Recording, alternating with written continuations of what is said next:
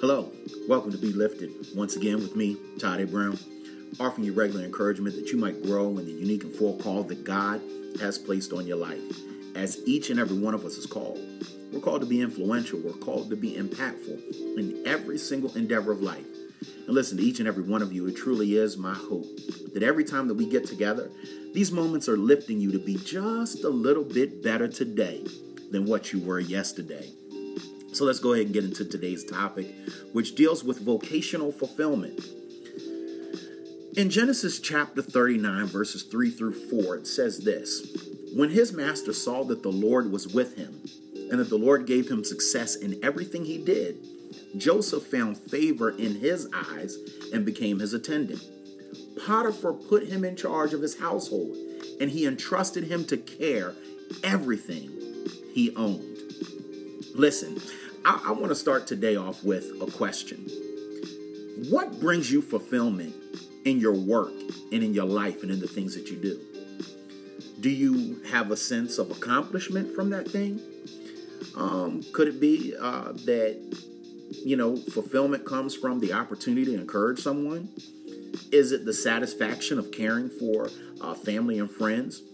Is it the sense of security from a steady income stream?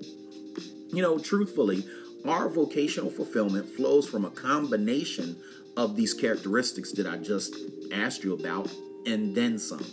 You know, when we are fulfilled in our job, we are able to filter through the negatives on the way to the positives. But listen, we have to be careful not to equate feeling passionate about our position with being fulfilled in our work because passions ebb and flow around the excitement of a situation. You know, like a startup when everyone is thinking of working 24 7. But this breakneck, passionate pace is not always sustainable. Our career is literally, or our vocation is a marathon, not a sprint. So pace yourself. Indeed, if we are absorbed in our work and not constantly glancing at the clock, then perhaps we are in a place of fulfillment. Because truthfully, the places of fulfillment don't feel like work. I wish I could get a witness. And that's why it's important to find the things that fulfill us because then, like people say, you will never work a day in your life.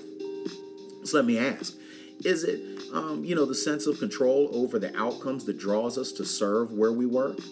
Um, do we feel empowered? Uh, we are able to expand our skills and we can make a meaningful contribution in our community as a parent or an employee or as an entrepreneur. You know, vocational fulfillment flows from a heart engaged in a mission or vision that means something to you as well as to the Lord. You know, if Christ has placed you where you are, can you be content to serve Him wholeheartedly? Because the Lord's vocational assignment carries its own sense of satisfaction. I mean, think about it. Joseph found favor because God placed him in his leadership role. In the same way, use the workplace platform as a launching pad for the Lord. Our ability to support others, offer promotions, and create a caring culture facilitates fulfillment for everyone. Vocational fulfillment is a faith journey that brings out the best in you and those around you. God blesses the work He assigns. So I have a question as we get ready to close for today. Have you accepted the Lord's vocational assignment for your life? You've just been lifted. Go and continue to be great. And if this has been a blessing to you, take the time to share with somebody else. And until we get together again, abundant grace, peace, and love.